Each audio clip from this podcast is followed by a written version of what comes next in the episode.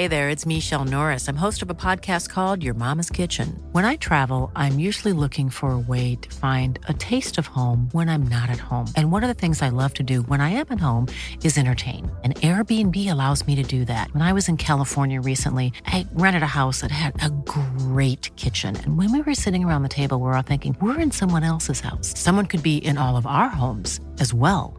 If you have a home, but you're not always at home, you have an Airbnb. Your home might be worth more than you think. Find out how much at airbnb.com/slash host. Selling a little or a lot? Shopify helps you do your thing however you cha-ching. Shopify is the global commerce platform that helps you sell at every stage of your business. From the launch your online shop stage to the first real life store stage, all the way to the did we just hit a million orders stage.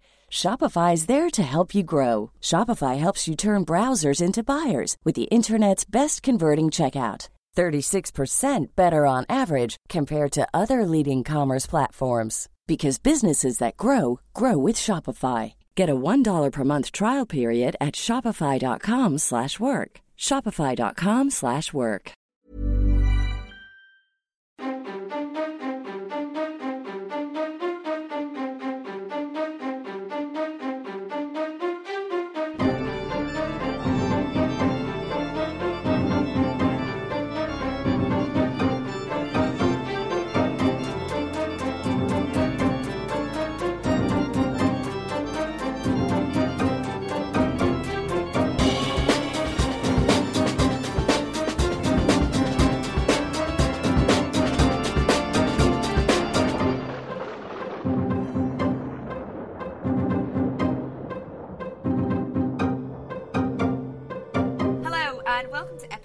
episode 4 of Pick a Flick. You pick 'em, we watch 'em, simple. I'm your host for this evening, Emma Platt, and if you listen to Black Hole Cinema, you will know I'm the sweary scouse one. Joining me tonight is Chris Wallace Hello. and my podcasting partner in crime, Chris Haig. Hello. I want to sing to you, Chris, right now. Reunited, and it feels so good. Because we haven't podcasted in ages. I know it's Um, been like the a Chris few thing months. is going to be a, p- a Um, point. Yeah, well, I'm going to refer to Chris Haig as the Haigster, so That's fine. That's fine, mate. it's fine by me. Sorry, sorry. See, this is where it all starts to go tits up for me and you, Haigster, because every time we're together, things go badly wrong. If it helps, I did think in my head I'm going to call you the Platinator, but then I just thought that sounds that sounds like a cross between like Gail Platt and an alligator, and I didn't want to. Could call me the Platosaurus Rex. That is in. I'm tweeting that at some point. Okay. So, as Okay. usual, tonight we will be talking about two nominated films, and we will also be doing Dead Meat, Dead Meat, Dead Meat. That's totally not the Dead Meat song, but I've forgotten it. Where um, tonight we're going to be talking about body horror films, and then we have a Halloween quiz. So, it's now time to pick a flick. Our first nomination comes from the lovely Michael Abbott, who has picked 1986's Little Shop of Horrors. Directed by Frank Oz. When asked why he picked this, Mike said that it was one of his favourite films. He feels it doesn't get a lot of love, and he's been pestering me to watch it for a really long time. Little Shop of Horrors is an American rock musical horror comedy. That is a lot of genre there and it is a film adaptation of an off Broadway musical comedy of the same name by composer Alan Menken and writer Howard Ashman about a nerdy florist shop worker who raises a vicious, raunchy plant that feeds on human blood. It's also a remake of the 1960 film of the same name by Roger Corman. You remember that total eclipse of the sun about a week ago? I was walking in the wholesale flower district that day. And I passed by this place where this old Chinese man. He sometimes sells me weird and exotic cuttings. Cause he knows, you see, that well, strange plants are my hobby. He didn't have anything unusual there that day. So I was just about to, you know, walk on by. When suddenly, and without warning, there was this. It got very dark. and there was this strange humming sound, like something from another world. And when the light came back, this weird plant was just sitting there. Just, you know, stuck in, uh, among the zinnias. I could have sworn it hadn't been there before. But the old Chinese man sold it to me anyways. For a dollar ninety-five.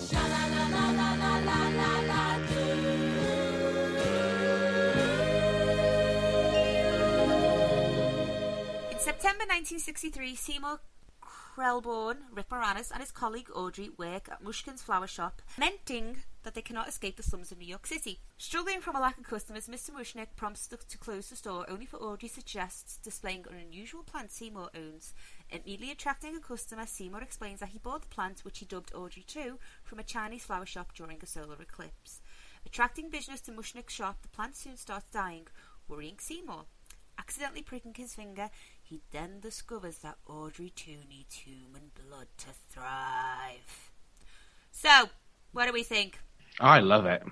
I think Yeah, it's probably one of my favourites, and I think it's because it's a little bit 80s cheese that I, I sort of hold on to. I defend a lot of things, like um, Big Trouble in Little China is a terrible film, but I've got a bit of a soft spot for it, and I think this is the same sort of thing. See, I watched it for the first time for this, and I think I just kept comparing it sort of unfavourably to other films because this reminded me of a lot of uh, Rocky Horror Picture Show, and it also reminded me quite weirdly of possibly my favourite comedy film of all time, which is uh, Clue, which you know has Tim Curry in it, and it's one of really funny films. But it, it was okay. I'm I'm glad I did see it because it's one of these films that everyone says, oh, Little Shop of Horrors and all that sort of thing, and Rick Moranis is really good in it. But I wasn't hugely taken with it. It's all right. I just wouldn't watch it again. I think it's a big nostalgia thing with a lot of people because I remember watching this when I was Yeah. younger, and I can't defend it for much except that special feeling that it gives me. No, no, there's nothing wrong with that. That's that's completely acceptable reason to like something. You know, it's like growing up. I was with um, I had a group of friends who I'm still friends with to this day, and they were die-hard kind of Rocky Horror fans. And it's weird that I watched it Yeah. with them once, and I'm like, oh, okay, it's it's all right. And I watched it last year weirdly because it was on Film Four, and I'm like, oh, okay, I get it a bit now, and I get that kind of nostalgia, and I get that kind of dark comedy about it, and that's what I thought of when I watched Little Shop of Horrors, in that it is comedic and it is quite dark, really, but it, it, it does marry those things quite well. I think it is very kind of niche because like it has got a lot Yeah. going on, like you know, the the musical and the rock and the horror and the comedy. But it kind of it felt like a Broadway play in the way it was staged. I don't know if either of you got that. Like mm. it, it Yeah. you know, Yeah. limited locations and all that kind of thing. I mean, it's interesting that this has got a completely different ending to the the musical. And the original film's got a, a slightly different ending as well. Like they Yeah. both end on a, a much more downbeat note, but apparently during production, director Oz shot a 23-minute ending based on the off-Broadway musical's ending. However, after receiving negative reviews from test audiences, the ending had to be written and reshot for theatrical releasing with a happier ending. Mm, I didn't know that, and I don't normally. I don't really like those sort of things when they happen. When a film has to change because a test audience has said, "Oh, I wasn't a fan of that." Well, that, you didn't write it, so you're sort of taking it apart to fit. Do you know, weirdly, I saw the version that had the downbeat ending. I didn't see the um, upbeat ending, which might actually affect why I don't like it as much, I guess, because I'm a big happy endings fan. I'm like, oh, yes, I want everything to. It doesn't have to be a neat build, but I'm like, okay, as long as, you know, these things happen and there's some kind of hope or happy ending at the end, then I'm much more inclined to think positively about a film. So the fact that I Yeah. saw the one where basically it all goes to shit, and it's done, it, hmm. it, it's played kind of comedy Godzilla style, really, at the end. Yeah, it's it's, it's like a dark comedy Godzilla thing in the the plant Audrey two kind of just sprouts and just goes on a rampage, and yeah, and I, it's one of those weird things that I have heard that they did change the ending a lot, and it would be interesting to sort of see how it how it fares. Like if you did like a test group of audience said this is what the real ending is, which is the darker one, and then showed them the positive one and see which one they viewed better or which one they enjoyed more. So Producer David Geffen, who was actually one of the original producers of the Off Broadway show, wanted Steven Spielberg to, to executive produce and Scorsese to direct. and Scorsese. Ah. So Scorsese wants to sh- shoot the film in 3D, but plans fell through, and Scorsese's first three three D film wouldn't be until 25 years later with Hugo.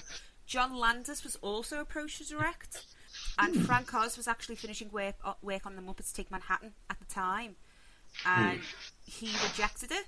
And as well for casting, they originally wanted Cyndi Lauper for Audrey, and Barbara Streisand was rumoured to be offered a part. Wow. Okay. That could have been a vastly different film. Yeah, imagine that. I know um, Bill Murray's character was originally played by Jack Nicholson in the original one. I can see that. Yeah, so can I. Um, I did love that Bill Murray cameo thing. Though. Yeah. That's probably my favourite bit. When I look at it from an outside perspective, even though I do love this film, that bit alone is is, is fantastic. And that song, the dentist song, I think is probably my favourite bit. I like the bit when Audrey's trying to talk about how where she met Steve Martin's character. And she's like, you know, I was working in this club and I was wearing cheap and tacky clothes, not nice ones like the one I'm wearing now. she cracked me up, and that uh, the like, the dentist. Yeah, yeah. She's kind of annoying though. I know, I know she's kind of like based on. Aw. I get the feeling like she's a Jayne Mansfield, Marilyn Monroe kind of Jackie Kennedy kind of thing going on, but I just it, it- I don't know how she reaches those sort of levels. no. It actually grossed thirty-eight million Yeah. at the box office, but it was actually considered to be an underperformer because I think the budget was something like twenty-five million as well. Oh, okay. Really? So it only just got over. Yeah, Oh. yeah. It didn't become didn't become a big hit until it was released on home video in 1987, which is also it became like It's a cult the- classic. yeah, yeah. I think That's exactly what I was going to say. I mean, I think it's uh, the cult classic thing is probably what's kept it in people's minds, and they always recommend it to people. And it's not for everyone. I think you have to be in a certain place at a certain time to get the most out of it. I mean, it's it's a hard film to recommend to people. Yeah. Same as Rocky Horror, like you said. as part of the film's promotion, the Audrey 2 plant was occasionally interviewed in character by the press. On at least one occasion, the interview concluded with Audrey 2 eating the interviewer. Oh, I like that. That's, that's quite It's a nice little awesome. gimmick, isn't it? Yeah, you don't kind of see Yeah. that kind of thing anymore, unless it's like the Muppets. You need, do you see the Muppets Yes. being interviewed on TV? Don't you? You don't really kind of see that. It's, it's a nice little. It's a nice little way, yeah. Yeah. Nice little way Yeah. to market the film and put it in people's heads. Hmm. That's my favourite thing about the Muppets is that people interview them and they refuse to. No, it's like the belief Christmas is Muppet to believe. Oh yeah, no, it's just Miss Piggy, and it's like obviously it's a puppet, but no one's refusing to that she's anything other than an actual prima donna pig, and I love it. In that everyone's just gone, yeah, I'm just going to interview her. You know, on the red carpet, and I, I love it. I think it's the best thing when you have that kind of optimism and you know lack of cynicism about it. They're like, I could just be a real dicker and Yeah. say, oh no, it's just a puppet. It's like, no, I'm actually going to talk to this person. Yeah. As it shows a real real. connection to a character. Yeah, exactly. It's huge. So yeah, I'm always really happy when I hear stuff like that. Like the idea that Audrey two is just just a real just a real blank going. Yeah, no, um, it was really interesting. I loved filming with Rick. I love the musical numbers. Um, next in my career, I'm going to be, you know, a plant in Jumanji or you know something like that. And I'm like, I like this. I think it's really cute. question about Little Shop of Horrors. If you look if back at the original, the 1961, um, like I said, it was made by Roger Corman, who was like renowned for making like really cheap, quick film. He's apparently could like produce a film in like nine days. And the original Little Shop of Horrors was made in two days and one night for thirty thousand dollars. He reused the sets from A Bucket of Blood and it was distributed dis- distributed as the B movie in a double feature with Mario Bava's Black Sunday. Wow. Wow. It's a bit crazy because I think the original is meant to be much more like kind of shaky and like you know a little bit rough around the edges. This one is obviously going to be much more polished. So I'm wondering if they've lost kind of some of the the charm or you know some of the essence from the original because this one's obviously going to be more glossy and things. It'd be quite interesting to compare the two. I think. Yeah, you can see things like that. I mean, like with the sets being well, basically just one big set, um, the low budget thing would have worked for that. But then they have put, yeah, a gloss over it, which maybe has taken away some of its heart. Yeah, perhaps. I mean, it's weird that you mentioned it because it was obviously Frank Oz who, who directed it when he and I only know this because I love the original and I have seen the new version. Is you know the Stepford Wives Oh yeah. because Frank Oz directed the sequel, or not the sequel, the remake. I think Is it's this the one with you can compare Nicole Kidman? Yeah, Nicole Kidman and um, is it Bette? Yeah, Bette Midler and Glenn Close and all that sort of thing. And if you compare them side to side, the the first one is infinitely better because it's actually scary. The second one is pure camp, really. And it's really funny if you look at Frank Oz and that, you think there's none of the darkness there that he kind of had when remaking Little Shop of Horrors. So it's, it's kind of interesting how if you look at one filmmaker's career from both sides, how it goes from like, oh, okay, if I'm remaking something, I'll do it a bit more kind of dark, or I'm just going to go straight to like high camp or that sort of thing. Apparently, I've just Eddie Murphy was originally going to voice Audrey 2. no. mhm. That would have I that would have been interesting, but then obviously Eddie Murphy nowadays he's known for like Donkey. Can you imagine comparing this to Donkey from Shrek? Oh, he's Mushu in Mulan. Oh, so I'm just like, okay. I love Mulan. That's the other reason I know. I'm like, okay. I don't know. It would have been a bit. It, it might have worked. I don't know. Because around about that time was when he was really kind of coming into his own and being the funniest man in Hollywood. So I can I can maybe see it working. It might have made him do a bit better if um, his name was attached to it. Yeah. Was that around the same time as Beverly Hills Cop? I can't. Really... 1986 it was. Oh. It would have been. Yeah. Yeah. I think. Yeah, it's around the same time. It would have been interesting. I mean, I I love musicals. I've got a real soft spot for a good musical, and I, I, I really enjoyed this. And it's got kind of all the things I look for in a musical, like the songs that stick with me. Like I've been singing "Suddenly Seymour" in my head all day, so That's a good one. kind of sticking power Mm. is um, good. But I think I would have been interested to see the the downbeat ending though, more so than the happy ending. But that's because I'm a miserable bitch, really. I, wanna, I want to see people suffer. It, it is out there. The version I saw was the downbeat ending, so it is out there, and you can just like YouTube. So, final thoughts on Little Shop of Horrors? I I love it. I would recommend it to people if they like, if they if they're a big musical fan. Um, I wouldn't recommend it to a horror person. Maybe No. more of a comedy person. Maybe, uh, but it's, even then, it's going to be. You know, I'm not going to be surprised if you didn't like it. Yeah, it's like I, I went into it as a first time viewer, and I was like, it's a dark comedy musical that everyone seems to know about, and I've not seen it, but it it, it was fine. Yeah, I, th- I think with Chris, not the Haigster, Chris, when, when he said it, it's kind of a stretch to call it horror. I mean, I understand what else are you going to define a film that's got a blood-eating plant in, but it's it's not. It's horror Yeah. light, isn't it? Really. But that Yeah. bit with the blood in the finger, that was a little bit gross. So- But I, I think the devel- development of it, because it was a film, then an off Broadway play, then a film again, that's really interesting to see kind of the the way it's evolved over all those times. And you could kind of, I don't know, almost say that the ending changed to reflect, you know, kind of society at a time.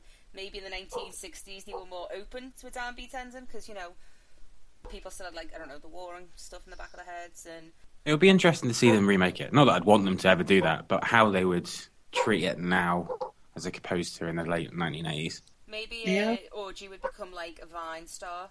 That's, About I like that. Instagram model. Yeah. Hashtag no filter.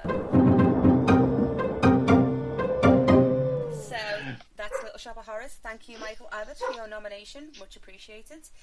And now we are moving on to Dead Meat. Dead Meat, Dead Meat, Dead Meat. If you haven't listened to one of our podcasts before, Dead Meat is a section where I talk shit about horror films. So this week we are talking body horror. Originally, I was going to talk about monster films, but I am writing my master's dissertation on monster films, and if I have to think about monsters or Final Girl one more time, I'm going to smash something up because I'm sick of it. So a little change of pace, and also a little bit of a, you know, going back in time for me because I wrote my undergraduate thesis on body horror. So we ask ourselves, what is body horror? Well, the answer to that question is body horror films are films where horror specifically comes from some sort of mutilation or deformity or changes taking place in a character's body. Simple, easily defined. Now, some people have different versions of what body horror is. Personally, I think you can include things like zombie films. The horror doesn't necessarily come from, you know, you turning into a zombie, but if you think about it, the fear is that you will get bitten and turned into a zombie. You're not worrying about what's going on with the actual zombies in the big crowd, but you yourself are worrying about, well, if I get bitten, I'm going to turn into one of them. And it's, you know, it's a worry about loss of control. It's about being invaded, I think, and I think that's a, something that's prevalent in a lot of body horror. Um, like um, a really good one is John Carpenter's The Thing. the remake, not the Mm. original thing from another world. That is like such a a beautiful example of what this sub- subgenre is. When I was talking about it, I talked about it really coming down to the frailty of the flesh. You know, people walk around thinking they're indestructible and untouchable, but you know, a little bit of a, a scratch from a zombie, a little bit of a you know vampire nibbles on your neck or something. You prick your finger on the wrong glowing green ooze, and you're about to start growing boils and tentacles and fangs and you know craven I don't know virgins or something. So and there's not a lot you can do when it when it comes to body horror. It's obviously very different from like a slasher film where you can face that threat head on. It's physical and you can do something about it. But this is about the horror being inside, and obviously it's linked to you know fear of not just death because horror is about every horror film is about death and it's about the fear of death. But body horror is about the fear of disease as well. When the thing came out in 1982 and that's really when the AIDS crisis was re- like that was becoming such a big issue and I think a lot of things a lot of these films can be linked back to you know when there's SARS or swine flu or there's you know we're hearing about all these horrible cancers and deformities because of like Chernobyl or the plants in Japan, the nuclear power plants. This the, it's always there in our minds because you know it doesn't take a lot for a person to get sick, and there's so much that we don't know about our own bodies or illness. So it really takes away this control from people. And to me, I think it's really it is one of the scariest kind of subgenres for me because it does have those lack that complete lack of control over yourself. I mean, if you if you've both seen Cabin Fever, that's a really good example as well. The way it kind of spreads, and you see people breaking down, and it's not just the physicality of it, but it's the men the mental pro- the I- mental worry that comes with it as well. I sort Yeah. of remember seeing Cabin Fever. Um, who starred in it? Eliza Dushku. No, she was in Wrong Turn. Oh God, what's Cabin Fever then? Cabin Fever is Eli, Eli Roth's first film where a group of it's got this blonde kid in who does some like slow motion karate and they all drink the bad water and the girl's shaving her legs and her leg comes off with it basically. Oh, I haven't seen okay. that, I will. I've not seen that. And the first girl gets infected, they leave her in a shed and then the dog eats her face. Oh, Yeah, it's pretty it's, it's pretty good. pretty inspiring filmmaking. Okay. Definitely, definitely. These films as well, they show a complete disregard for the human body. But a lot of a lot of horror films do as well. You know, see people's eyeballs popping out, and you know, I, I rem- that scene in Final Destination where the kid gets squashed by the glass. I think it's in the second Yeah. one. Like, Yeah. you get the sense that people were just puppets. We're In a horror film, you might as well just have a number marked on your head, and that's the order you're going to die in. And the further down the line you go, the worse you're going to die. So sometimes you can be watching like one of these films and think, I'd much rather get stabbed by Jason Voorhees than have my throat open into a mouth that talks and it's like, feed me, feed me, feed me. Yeah, I Yeah. agree. yeah, I've never thought about it. I've never thought about zombie films being body horror before, but I agree with you completely. It's like an invasion Yeah. of your own body, and that's that's horrific in itself. You, yeah, Kind of like um, a loss of identity. Yeah, Yeah. That, well, that's that's exactly what zombie films are, aren't they? They are a complete loss of individuality. It becomes a herd mentality. You completely lose yourself to this this thing, and I think it kind of like that reminds me of seeing people who struggle with dementia. Um, I, I work with people with dementia, and I've seen people at different stages, and the worse it gets, you completely lose sense of yourself. You, you're confused, you're angry, you don't know where you are, and then you completely you don't know your name. And it's not just that, but you forget the things that make you you. The things that you know, you know. I'm Yeah. Emma, I'm 28, and I'm a single mother from Liverpool. But that's not that's not me. The fact that I like Ghostbusters and I like wrestling and that kind of thing. That's what makes me me. That's kind of like not my soul, but you know, it's the building blocks of yeah, you. that, so. exactly. And when I think when you lose that, that's one like that's one of the worst things. And I think that's what zombie films remind me of because you just you're just nothing. You're just a shambling. Uh. This quote comes from a scene in Lands of the Dead, George Romero film. It takes place between Riley, who's Simon Baker, who, if you've seen The Mentalist, he's in that, and Mike, Sean, who's played by Sean Roberts. Um, they see a young zombie couple walking down the street, hand in hand. They have the following exchange Mike, they're trying to be us. Riley, they used to be us. They're learning how to be us again. Mike, it's like they're pretending to be alive. And Riley says, Isn't that what we're doing, son? Pretending to be alive. So these characters obviously see something in the zombies that they can clearly see in themselves. And I think what's interesting about Lands of the Dead is that we see for I think it's one of the first times I've seen a film that takes place after the zombie apocalypse, when you're trying to build society, rebuild your society, and the zombies aren't really a big threat anymore.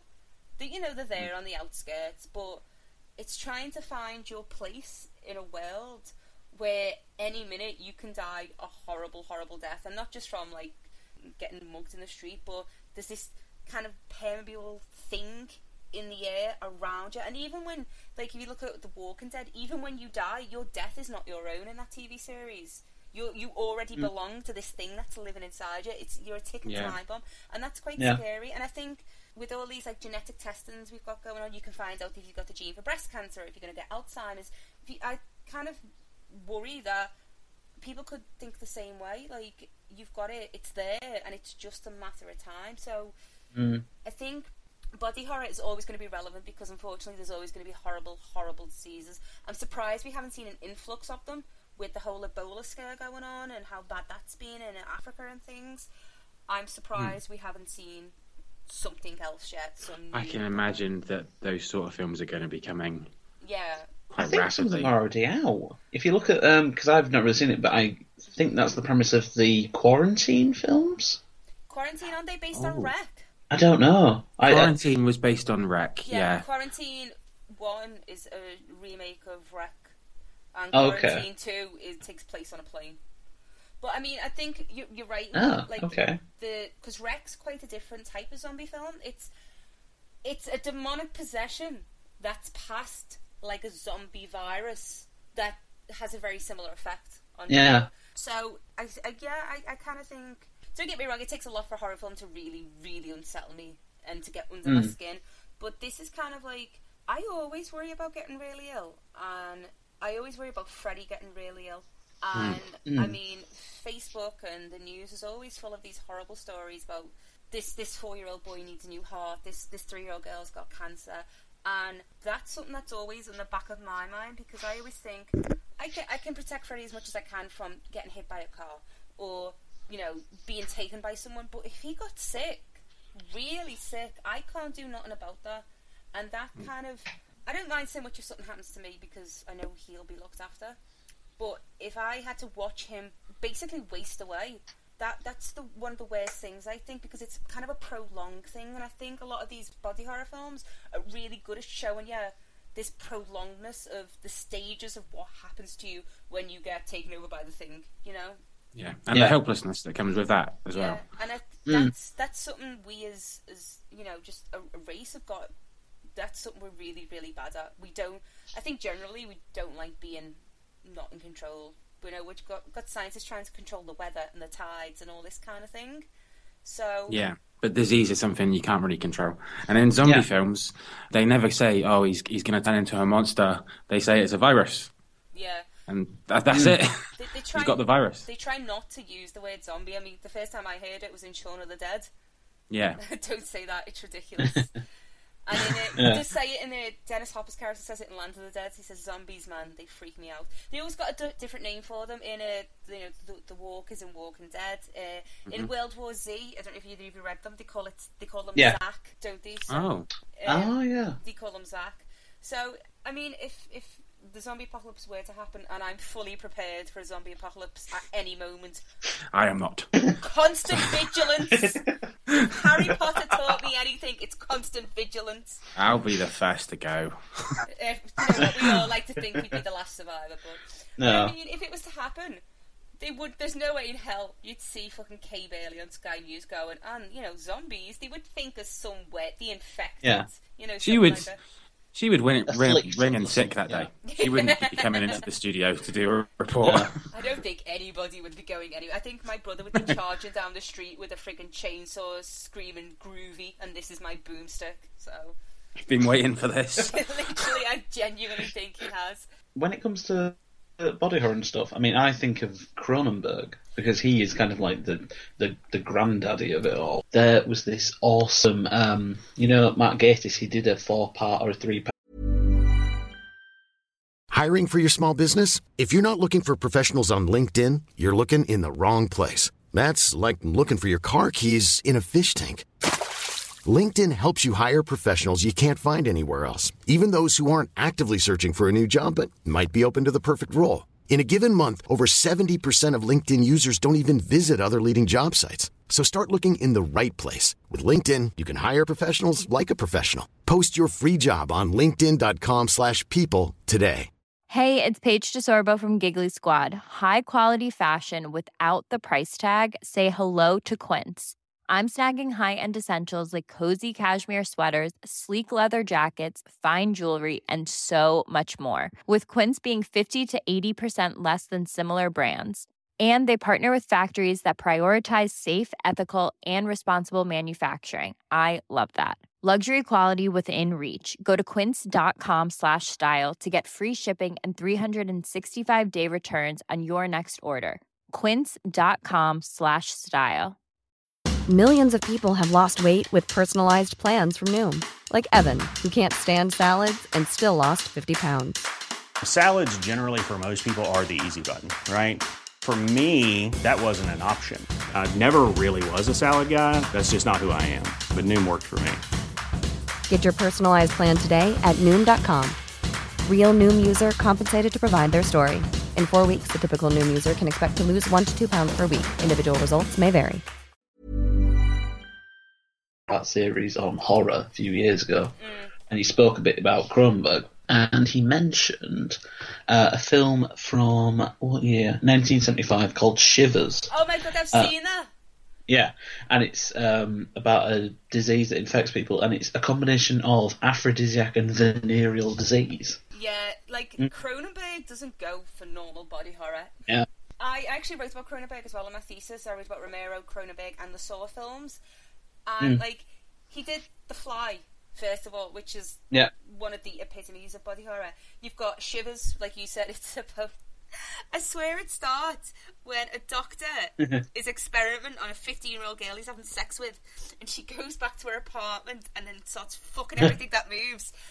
Yeah. and they all have a big orgy in the pool, and there's all these slugs, and they all get in the cars and drive up at the end. Yeah. And then there's Rabid, which is about a woman who's got Yep. like this Yeah. mouse in her armpit. she like, eats people with it. And then he's got he's got Crash as well, which is about people fucking other people's leg wounds from car crashes, which is just fucked up. Mm-hmm.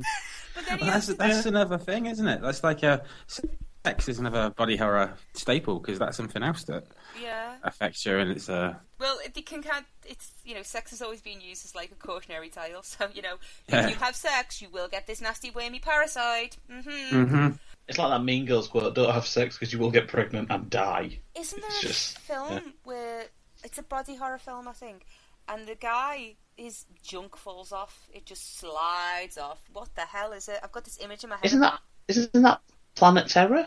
Robert Rodriguez. That's when his dick starts falling off. yes, that's what I was thinking. of. oh, there was another one as well. Do you remember Teeth? yes, teeth. That's another. I forgot about that one. It was a terrible film, but it was an interesting premise. batshit mental.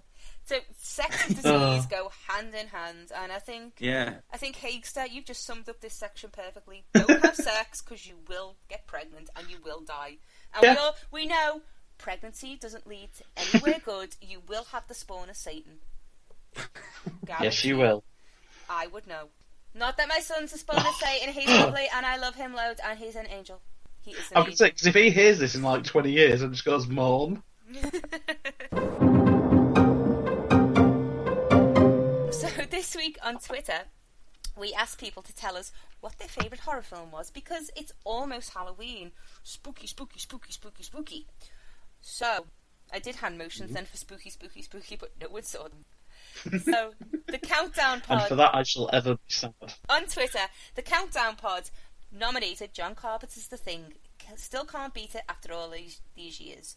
I actually saw that when I was like seven or eight, my nan took me to my great aunties for New Year, and they were all watching the thing. And I said, "Nan, this is too scary," and she said, "Shut up and play with the spirograph." I love it. Just like, yeah, a spirograph it can sort of prevent childhood trauma. Just shut up, Emma. the film show said Stanley Kubrick's The Shining. Ab Film Review, Texas Chainsaw Massacre, the original, no contest. Matt Dawson went for Scream 2. Fair enough. That's a, an interesting one. It's, I mm-hmm. mean, I like Scream, but Adam Massingham said Texas Chainsaw Massacre, the original, so that's two votes for that. Louise MacArthur Clare said Wolf Creek. And Owen Hughes said Nice Living Dead original. Well done, Owen. Excellent choice. So, keeping in the theme, Chris, not Haigster, what's your favourite scary film? Um, you know what? It's probably the Blair Witch Project because I remember what again. It goes back to Little Shop of Horrors again. When I was little, I watched that. I was too young, but nothing happens in it. But it's really good at building up a sense of dread that something's going to happen, and that gets to me more than a lot of horror films do. If if you just get me in the mood to be scared or anticipating being scared, I find that more horrific than someone jumping out and stabbing a load of people. Uh, for- That's for me. That, that, yeah, that's the one. Haigster, I already know yours, but tell us again. Last time I picked three because I really couldn't decide. Yeah, but to be what- fair, those are my favourite horror movies, not the scariest one. So the one, it's like I've seen uh, a movie, and I know you'll hate this because you mentioned it, but it's a movie called The Final Girls recently, and it's the only horror movie I swear that has had me in tears because it's so emotional. I've never been that emotionally affected by a horror movie before. I'm like, oh no, no, no! It's genuinely a lovely film. It's a lovely, lovely slasher film, and I don't know how else to describe it. no, Joe, It's it's, all, it's all about it's all about grief and abandonment, and you know the joy of horror movies, and it's just it's beautiful. Go see it. But in terms of the scariest one, the one that genuinely terrified me as a teenager is uh, The Exorcist It's a classic choice. because it just got to that weird part of me that had been raised uh, Christian, and it just kind of sent a creepy little thing up my spine when I was watching it on my own um, at Halloween, and just the idea of not yeah, it wasn't like the green puke or anything. It was more the um, The religious aspect. what's what's the line? It's It's the notorious, notorious for this as well. Like uh, Yeah. anybody that came from even a little bit of a religious background, it might not be Yeah. like now, but it was that film. You don't know, you can't watch that. You're not supposed to watch that. Yeah. and so Yeah. it got gained that sort of Well, that thrill. notoriety. Yeah, my mum Hmm. had a very similar reaction to you, Chris. There's actually a blog post about it o- online now at pickaflick.com.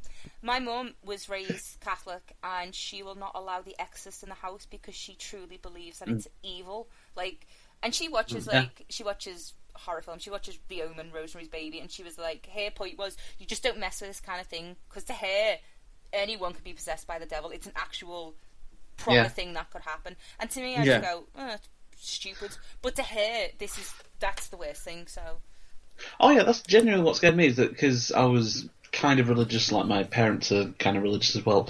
But growing up as a teenager, it's the idea that out of the corner of your eye, in the shadows, something could be there. I mean, there's that line that genuinely still creeps me out to this day, which is about, "Can you help a poor altar boy out, Father?" Or it's something along those lines, and it still freaks me out to this day because it's the idea of evil can be in anywhere, in anyone and it brings up something that terrifying, and it just ooh, it still gets me to this day. So yeah, that's my new one. let us know what your favourite scary movie is at, uh, at Pick a Flick Pod. Just you know, let's get the conversation going, people.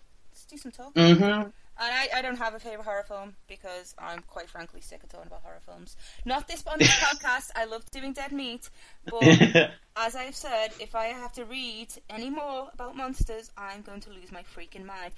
Write about something you love, Emma. Stupid fucking idea. right. Ladies and gentlemen, it's now time to pick a flick.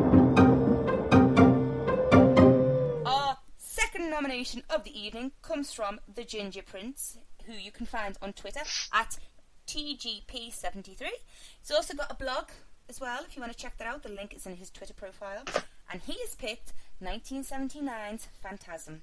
And his reasoning is Phantasm is my favourite horror film. It's a delicious slice of batshit 70s craziness with some truly great imagery. Thank you for your nomination, Ginger Prince. Phantasm. It's a 1979 American horror film directed, written, photographed, co produced, and edited by Don Coscarelli. It introduces the Tall Man, a supernatural and malevolent undertaker who turns the dead into dwarf zombies to do his bidding and take over the world. You had a bad dream. Now, I know you're scared, but you're not alone.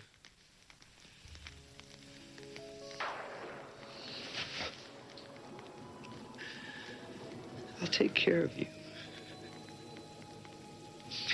I know I can't ever take Jody's place, but I'm sure as hell gonna try.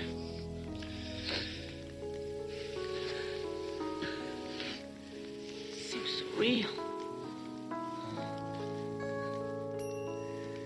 You know, partner, what we need is a change of scenery. Why don't you and me hit the road for a couple of weeks? Where'll it go? Well, I don't know. I guess we can figure that one out when we get there. Right, flooring your plan straight away. Why are you turn the un- the dead into dwarfs? I don't think that's going to work. Like, why? You can always sta- you can always stack them in a trench coat, and then it's like surprise, more enemies. Mm, you could, I suppose you could, or you could throw them at people like a little zombie dwarf bomb. They're travelable. They travelable. do sort of they're launch handy. themselves like little grenades. Mm, That's their Yeah. thing, isn't it? yeah, but Hand, hand luggage. They can sneak into cars easier and kill people. I suppose. But if I was going to raise an army of the undead, they'd be giants. It, it makes more sense. It, well, it makes more sense to me, but you know, I'm not a film. Bigger targets, though. So, Chris Haigster, Haigster, Yeah. I'm going to ask you this Okay. because we we like our horror films. We do, don't we? hmm we do. I had n- Yeah. I'd heard of this film, but only through my own like clicking through IMDb years and years ago about horror films. I have never heard anything about this film, and I get the idea that it's supposed to be like some sort No. of cult classic, but I've never heard anything about it of you. No, do you know the only reason I've heard about it recently, and I have no idea why I made this connection, but uh, J.J. Abrams has named one of the new Star Wars villains after this film. Really, Captain Phasma is named after Phantasm the film. Captain Phasma? That's uh, Gwendoline Christie, Game of Thrones. Yeah, but no, I didn't know anything about this until it was it came up, and watching it was uh, a very weird, trippy, trippy experience. Yeah, I think that's what I would say. It's very. I mean, even for a horror film, it's fucking. It's very surreal. It kind of. I don't Mhm. know. I don't know Yeah. if either of you got this, but I kind of felt like I was a little bit drugged up watching it. And if you've taken a few Yeah. too many Yeah. painkillers and your vision's a little bit blurry, you're kind of like, did I just imagine that little bit? Like that's the kind of the, the sense I got of it. Um, Following the death of his parents, 24 year old musician Jody Pearson raises his 13 year old brother Mike in a small town disturbed by the mysterious deaths of its citizens. Reggie, a family man and ice cream vendor, those two don't go together, joins the brothers in their suspicions that the local mortician dubbed the Tall Man is responsible for his deaths. Mike relays his, his fears to a fortune teller, obviously, and her granddaughter about the possibility of Jody departing and leaving him in the care of his aunt, along with his suspicions about the tall man. Mike is shown a small black box and told to put his hand to it. After the box grips his hand, Mike is told not to be afraid, and as, and as the panic subsides, the box releases his grip. The notion of fear itself as the killer is established, propelling Mike towards his final confrontation with the tall man. So, zombie dwarfs, everyone. What are we going to say about zombie Yeah. dwarfs? I hate it. I get what people say about it being. I get what people say about it being quite visually cool, like the stuff in the mausoleum where it's all white and everything. I think, oh, that's quite actually quite cool for a mm. sci-fi fantasy horror thing. But yeah, I just it, it made no sense to me. Like it was just like dreams within dreams, and the last twist, and it just I just couldn't be asked with it. By the time I got to the end, I'm just like, I don't, I, I don't care No. anymore. Yeah, I, Yeah, I know what you mean. Apparently, the original runtime was over three hours. Oh. Three fucking hours. Oh that that makes sense because the rest of the film didn't, so they're missing loads. It made no sense. Nothing. They got- they nothing made sense. up as- yeah, well, that makes a kind of a decent horror film, and they just Yeah. sent the wrong in. I think They just went, oh shit. it kind of had like I don't know if either of you two got this, but it kind of had a little bit of like a Hellraiser vibe to me. Mm. Yes, hundred percent. Yeah. Yeah. Yeah, and I can't really put my finger on why exactly, but I remember I was telling my dad about it, and he was like, "Oh, do you mean that one that Clive Barker did?" And I was like, "No, Dad, uh, moron, how dare you?" but it's kind kind of like I, I think it's the spheres thing that maybe Yeah. made me think. Oh, the the And Quidditch bit. about the dimensions. Quidditch and- bit. That's what that was. yeah. Apparently, um, the original idea was inspired by Something Wicked This Way Comes by Ray Bradbury. Coscarelli had originally sought to adapt this story to film, but the license had already been sold. The theme of a young boy's difficulties convincing adults of his fears was influenced by Invaders from Mars, Dario Argento's Suspiria, and its lack of explanation influence on Coscarelli. Don't be blaming Dario Argento because your film didn't I make love any Suspiria. fucking sense. I I- love Suspiria. I- Don't, don't I love associate this with Suspiria. Suspiria. The only thing, the only thing that made me think of Suspiria though was the music, because not because it's not as good as the music in Suspiria, but because it's constant. Just it's just loud Yeah. and it doesn't stop. And in Suspiria that worked, and that whole dream sequence thing was what that film was Mm. about. I don't think this film knew it was trying to do a dream Yeah. thing. no, no. I think this film just happened, and people have latched onto the dream aspect. The dream thing's such a like.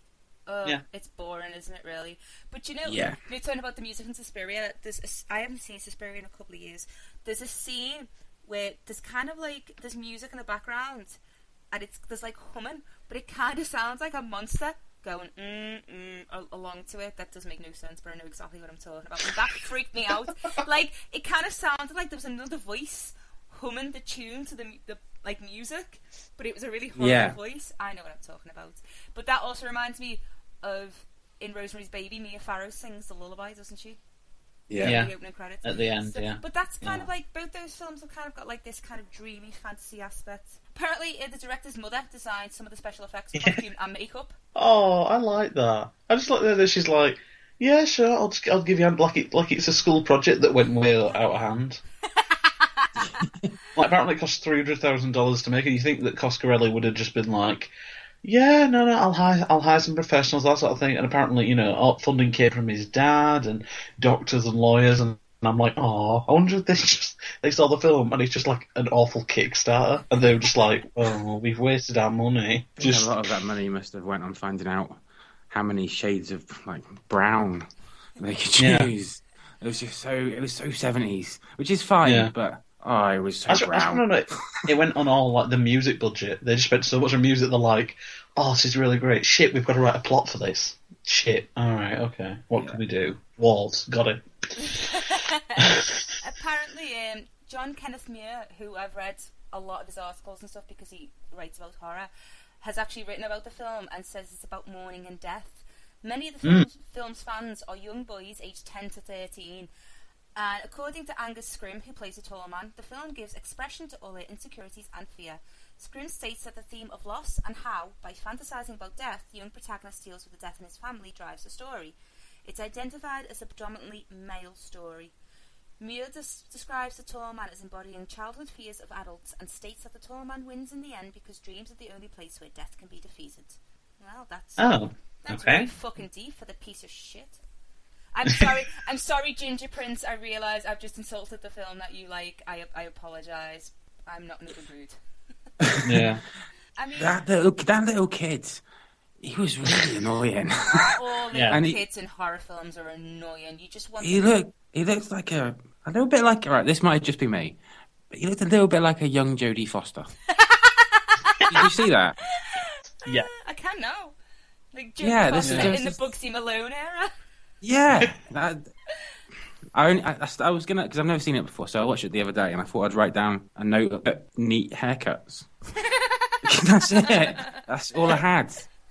And then there was that bit in the middle when they were sitting on the porch and he was playing his guitar. Then his ice cream man friend turned up and started jamming with him.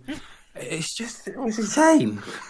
Talking about the guitar and everything, I think it's really funny at the end. It's just like there's like a twist in like the final five ten minutes, and then Reggie's just sat there with the guitar, just not even with anyone in the room. He's there just like, and da, da, da, da, da, undercutting all this horror thing. I'm just gonna play the guitar. Da, da, da. I just think it's such a weird fucking choice. Like have him doing anything, have him comforting one of the characters, but no, he's literally just sat there like a college you know, like some prick at college who's just like, yeah, no, I'm being really sensitive with my guitar.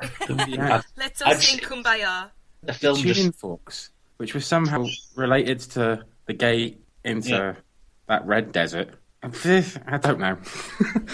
Apparently, A Nightmare on Elm Street was influenced by Phantasm, and I kind of did think that the see that. ending, the ending was a little bit. It reminded me of the ending to Nightmare on Elm Street, in the kind of Yeah. ooh. Well, obviously, Nightmare on Elm Street's whole premise is it's just a dream, but it's gonna kill you anyway. So this kind of like, oh, it's all a dream. Oh no, ah, tall man. You know, the kind of like I felt that vibe from it, but Nightmare on Yeah. Elm Street did it better, obviously. Totally. It won the Special Jury Award in 1979 at the Avoriaz Fantastic Film Fest and was nominated for a Saturn Award for the Best Horror Film in 1980. Jeez. What the fuck? Is 1980 a really slow year for horror? Oh, there was there was one bit though that I did love. Do you remember when he chopped off the fingers and it was all the the mustard blood was everywhere, and he kept the finger and put it in a box, and he took it back to his brother because his brother was saying he was, "Oh, you winding me up, leave me alone." All throughout the film, he shows him the box, opens it up with this little waggly finger, and the brother goes, "Okay, fair enough," and then they just get on with it. That's fine. That's enough. That's all you need.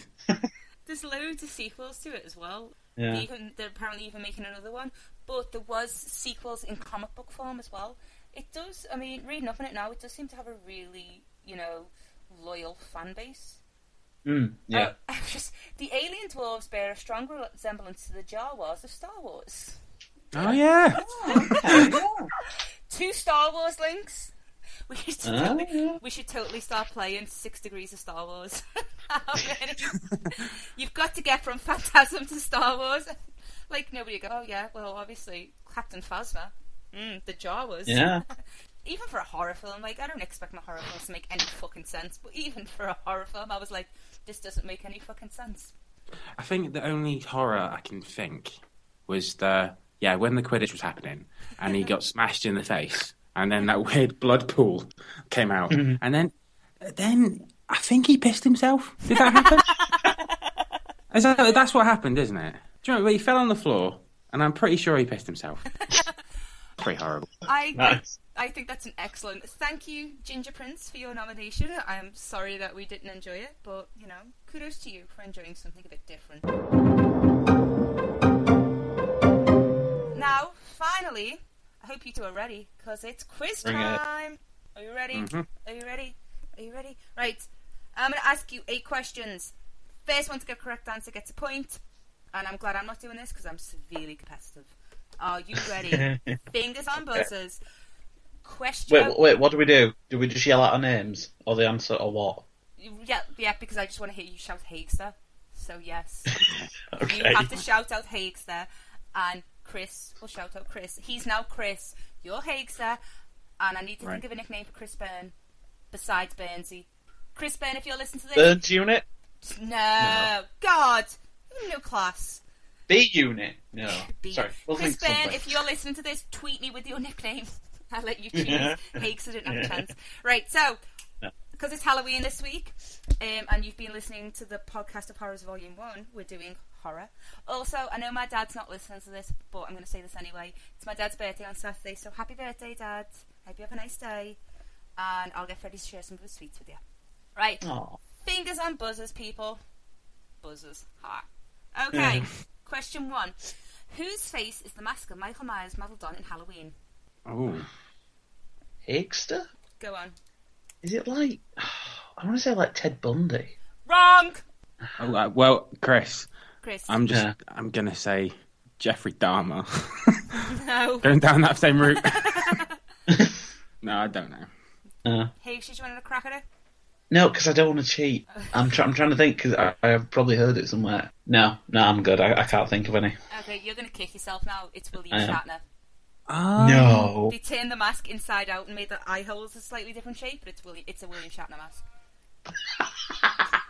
yeah. Love it. Okay. Okay. Question two: Who did Stanley Kubrick not think was psychotic enough to play Jack Torrance in The Shining? I don't think we're very good at this quiz. No. it's these wonderful little bits of trivia. Um, okay, I'll have a crack. Haigster. I will say Harrison Ford. No. Chris, do you want to guess? no, I can't think of anyone for that one. Did you give up? Yep. Yeah. It was Robert De Niro, and this was after he'd watched Taxi Driver. Really? Oh. Ro- Robert De Niro in Taxi Driver is not psychotic enough to play Jack Torrance. I just want to let you Wow. let that sink in for a minute. okay. Question three. What was Wes Craven's scream at one point called? Uh, Haigster. Oh. Oh. Haigster. Was it called like stab at some point? No. No. Chris. Poke. No. Nah. No. Scary Give up. movie. Oh shit! yes, I Oh, knew what- that. Well, Bollocks. question Oh. four. Final Destination is based on the rejected plot for an episode of which TV series? Haigster. Go on. X Files. Yay! Ding ding ding ah. ding! Four questions in. Someone finally. One point. yes! okay. Question five. How many cats play Church the cat in Pet Sematary? Chris. Chris. Seven. Good boy! Ding ding ding ding ding! That was a guess. Yeah! okay. Six. What was the last two horror films to be brought out on Laserdisc? Oh. I'll give you I'll give you a point each for this. Chris. Go on. Uh, Laserdisc, so Hellraiser. No. Ah. Oh god, I don't know when Laserdisc were out. Oh shit, shit. Okay, all right. I will guess with Scream two and three. No. I don't know. No, I, don't, honestly don't know. You both give up. Yeah. They were Sleepy Hollow and Bringing Out the Dead. Okay. Okay. Question seven. The ending of Paranormal Activity was changed on the advice of which director? Uh, Haigster, Go on. Sam Raimi. No.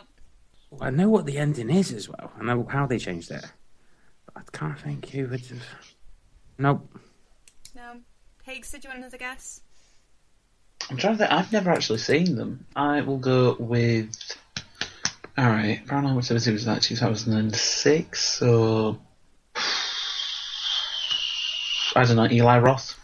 No. The correct answer is Steven Spielberg. Oh, He produced okay. it. Alright. Hmm. Final question, and you know this this is for the win. This one, it's, it's One very each. very Top. close. okay. All right. What was the original title of Halloween? Uh, Chris. Chris. Oh, Spooky Night. No. All right, uh, Haigster. I will go with. Is it going to be like Michael or something? No. No. Chris. Chris, go on. Oh, he stabs, doesn't he? Unfortunately, no. ah, this is a very tough competition. It really is. It's neck and neck. oh, Chris. Chris, go on. Neck and neck. No. Uh, Go on, Haigster. I don't know. Something about a pumpkin. I don't know. No. I don't I'm going to know. tell you the answer Um, because this could go on for a really long time. yeah. The correct answer is the babysitter murders. So, Ah, after that okay. piss poor performance of the pair of yous, It was a poor performance. I, I am Cakester. I'm disappointed in you. I really am. The scores are one, and Chris Haig won. Well done, chaps. Well done. yeah, yeah. We're joint winners. And joint losers. So that is all we've got time for this week. I want to thank both Michael Abbott and the Ginger Prince for picking our nominated films this evening. I'd also like to thank my guests, Chris Haig and Chris Wallace, and now I'm going to give them both an opportunity to tell you where you can find them online. Haigster, go. Okay. Um, you can find me online at higher underscore boy on Twitter. Um, I co-host the Fan Friction podcast with Tom East. We are on a little bit of a hiatus at the moment, but we should be back very soon. Um, Fan podcast talks about all things in fandom and media and fanfic, and um, usually one of us reads out something incredibly embarrassing uh, on camera. So you know, tune in for that. And I'm Chris, and you can find me at WikiShufflePod or wikishuffle.co.uk. And me and my friends Jack and Phil press the random article button on Wikipedia and talk about. I about. forgot to say the award-winning Wiki Shuffle. Oh, The award-winning. Yeah. uh, And I'd like to point out, though, I still kicked your ass in the podcast quiz, so. That's well, yeah, there was that. But, you know, I'm not very good at quizzes. It seems that's a theme now. You can find us on Twitter at PickAFlickPod. We have a lot to get us through, but feel free to send us some more. The shittier, the better. We've also got a website, PickAFlick. We've also got a website, www.pickaflick.co.uk, where there are blog posts and you can find all our previous episodes, which are available on ACAST. Uh, we've also got a Facebook page too. You can find me on Twitter at Crushinated2. If you want to watch my slow descent into madness for the next academic year, come give me a follow because that's legitimately what's going to happen. So that's all for tonight. Remember, you pick 'em, we watch 'em. Simple. Bye, Felicia.